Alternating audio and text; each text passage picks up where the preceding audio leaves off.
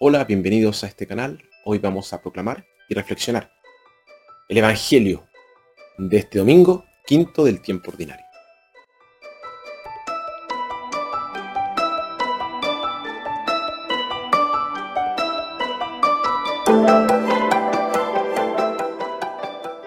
Nuestra primera lectura tomada de Isaías. Escuchamos el del llamado de Isaías al ministerio de profecía.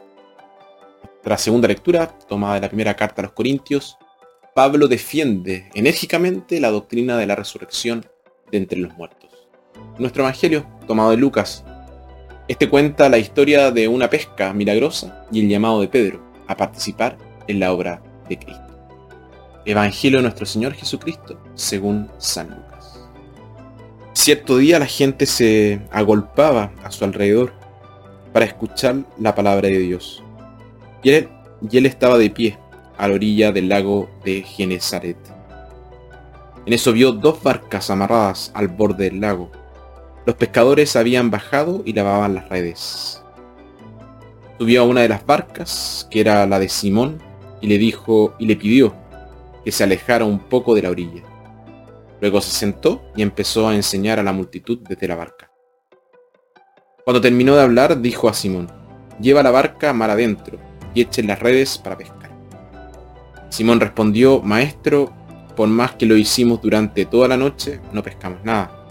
Pero si tú lo dices, echaré las redes. Así lo hicieron, y pescaron tal cantidad de peces que las redes casi se rompían.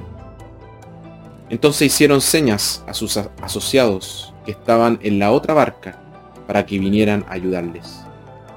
Vinieron y llenaron tanto las dos barcas que por poco se hundían.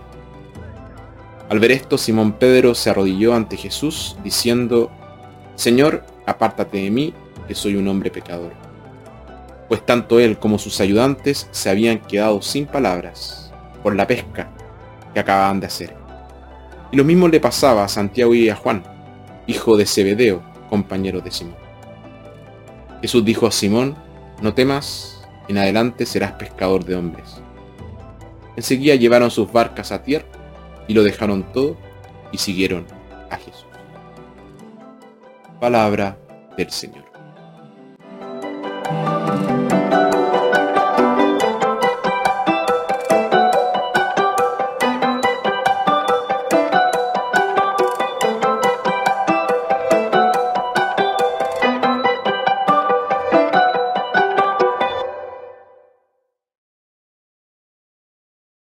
Pedro y sus compañeros habían hecho todo lo posible. Habían pescado toda la noche, pero no habían pescado absolutamente nada. Todo su tiempo y esfuerzo habían sido en vano. Ahora estaban cansados y desanimados mientras lavaban sus redes. Es posible hacer lo mejor que se pueda, pero al final del día, de la noche, no tener nada que mostrar, nada más que cansancio y heridas abiertas. Pero, ¿Quién tiene ojos para tales cosas? Uno podría estudiar mucho para un examen, pero no obtener los resultados deseados. Uno puede jugar con todo el corazón y perder el partido. Uno puede hacer todo lo posible por ser un buen padre o madre, pero un hijo se equivoca. Jesús podría haberles dicho a los apóstoles, estoy sorprendido de ustedes, se supone que son pescadores experimentados. ¿Cómo pudieron pescar toda la noche y no pescar nada? Cómo es que los hombres de ese barco que está ahí capturaron. Pudo haber dicho esto. Si lo hubiera hecho, habría estado diciendo, en efecto, es tu propia culpa. Los habría estado culpando. Ahora, cuando fallamos después de haber hecho nuestro mejor esfuerzo, lo último que necesitamos es la culpa. Fallar es lo suficientemente doloroso sin que alguien frote sal en la herida. Es terrible, sino mejor de uno no es lo suficientemente bueno. La mayoría de nosotros experimentamos el fracaso de una manera u otra. No tiene sentido ser sentimental al respecto. El fracaso genera, genera desesperación. La persona que puede sacar fuerzas del fracaso es muy rara. Lo que necesitamos no es la culpa, sino a alguien que crea en nosotros, que nos anime y que nos desafíe. El fracaso no es caer, sino quedarse abajo.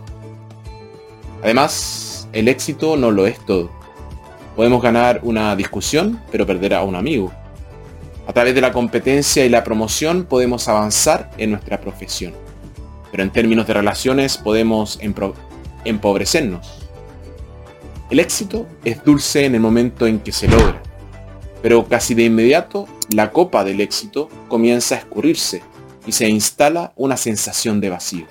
Jesús no culpó a Pedro y a sus compañeros, pero tampoco los animó a revolcarse en la autocompasión. Tampoco les permitió descansar en el fracaso. Los desafió a que volvieran a intentarlo. Lánzate a las profundidades y echa las redes para pescar. Emerson dice que cada uno de nosotros tiene una mayor posibilidad. En cada uno de nosotros hay una cámara o un armario que nunca se ha abierto. Si queremos darnos cuenta de esta mayor posibilidad, debemos enfrentar el desafío de ir más allá de nosotros mismos, más allá de lo que creemos que somos capaces de hacer y con lo que nos hemos conformado. Necesitamos que alguien nos diga, lánzate a las profundidades. Jesús sabía que Pedro era un pescador, pero sabía también que era capaz de alcanzar la grandeza. Muchas sextas apelan a las debilidades de las personas, pero Jesús apeló no a la debilidad de Pedro, sino a su fuerza. Sabía que Pedro y sus compañeros eran capaces de hacer cosas mejores. Así que les lanzó un desafío para que dejaran sus redes y se convirtieran en pescadores de hombres. Y para su crédito, respondieron de todo corazón.